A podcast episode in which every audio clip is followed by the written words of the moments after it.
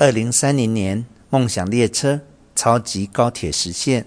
超级高铁是在真空隧道中塞入小型胶囊，可以在无空气阻力下高速运送乘客的创新交通技术。一般是二十八人座，时速可达一千两百公里。当这技术实现时，人们将能够在三十五分钟内从洛杉矶移动到五百六十公里之遥的旧金山。此外，和铁道建设相比，超级高铁的建设成本相对较低。超级高铁与电动车、自驾车一起被视为二十一世纪三大交通革命，因此备受关注。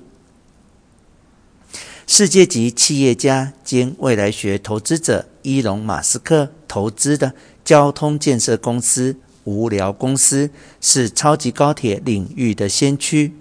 无聊公司在二零一八发表了要建设超高速真空隧道连接芝加哥市中心与欧海尔机场的交通系统开发计划。在这之前，他们也已经在洛杉矶钻了隧道，并且在实验中。成功以时速一百公里行驶。根据无聊公司表示，这项计划是建设新世代交通系统。他们将在芝加哥市中心与欧海尔机场之间以磁浮方式建设真空隧道，并预计用十六人座自驾车以时速一百六十公里于十二分钟行驶二十九公里。尽管洛杉矶完成的测试已经可达到时速两百公里，实际上能会以时速一百公里行驶。无聊公司的存在让原本怀疑超级高铁技术的业界无法再将其视为幻想的技术。无聊公司除了在芝加哥的计划，还公开了连接马里兰州巴尔的摩与华盛顿特区的详细计划。现在正和美国运输部共同进行计划审查。此外，他们也曾发表了三十分钟内贯穿美国东部的纽约与华盛顿三百三十公里的建设计划。二零一三年，马斯克首次公开了超级高铁的概念后，掀起了许多科学家与未来学家的关注。为了解决城市严重的交通堵塞问题，很多大学与公司都投入了研究。二零一五年，麻省理工学院的超级高铁开发团队公开了胶囊高铁的原型。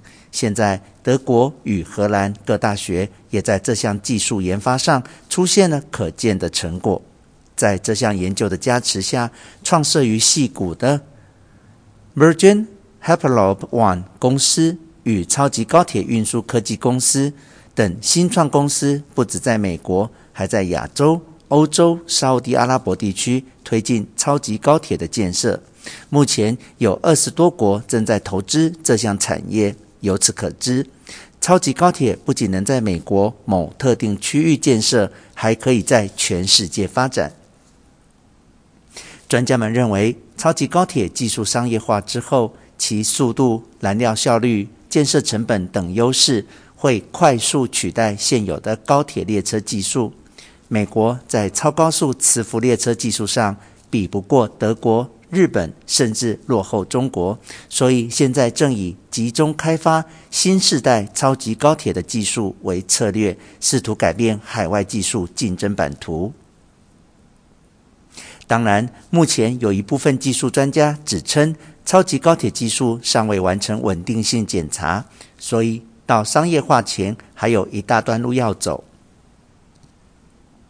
不过，大部分的专家评价，超级高铁将在于往后十年在技术创新与交通文化上掀起超越想象的影响。